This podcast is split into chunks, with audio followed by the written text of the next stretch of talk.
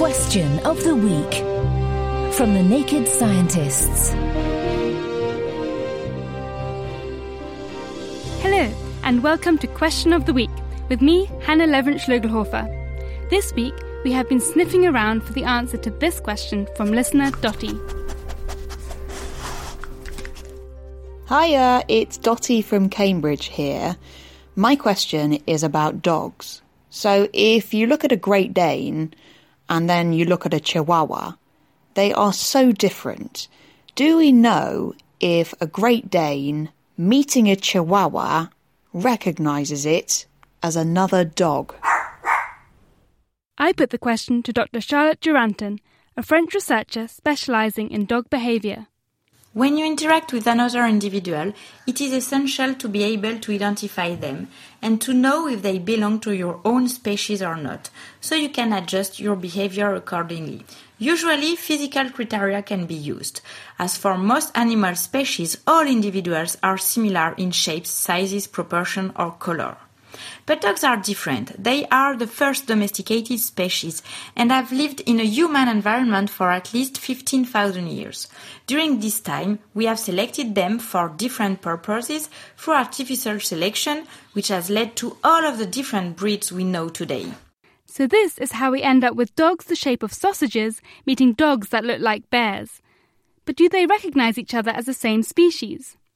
It is known that dogs use different ways to identify each other as dogs and to communicate together.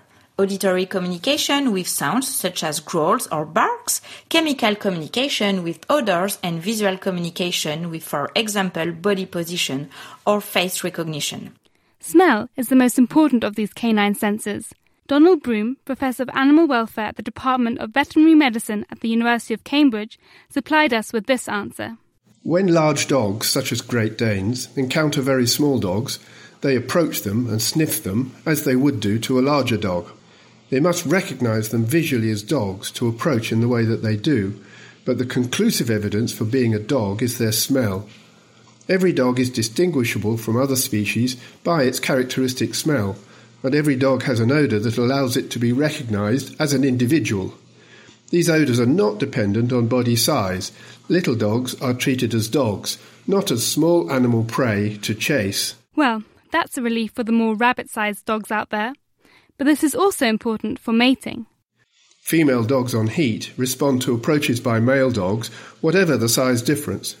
Big male dogs go through the courtship procedure with small dogs that are on heat, and small male dogs show interest in large female dogs on heat, even if they can't normally reach to mate. However, the small dogs may show more fear behaviour if approached by an unfamiliar large dog than they would do to a dog of their own size. There you have it. After sniffing out that answer, next week we'll be trying to pop the answer to this question from Malcolm. After watching the Sony film Passengers and seeing what happens to the swimming pool after a loss of gravity, I'd like to know what happens to an air bubble inside a mass of water when there's no reference to where upwards is. What do you think? You can email chris at nakedscientists.com, find us on Facebook, tweet at Naked Scientists, or join the debate on the forum, which is nakedscientists.com forward slash forum. Thank you for listening. We hope you join us again next time.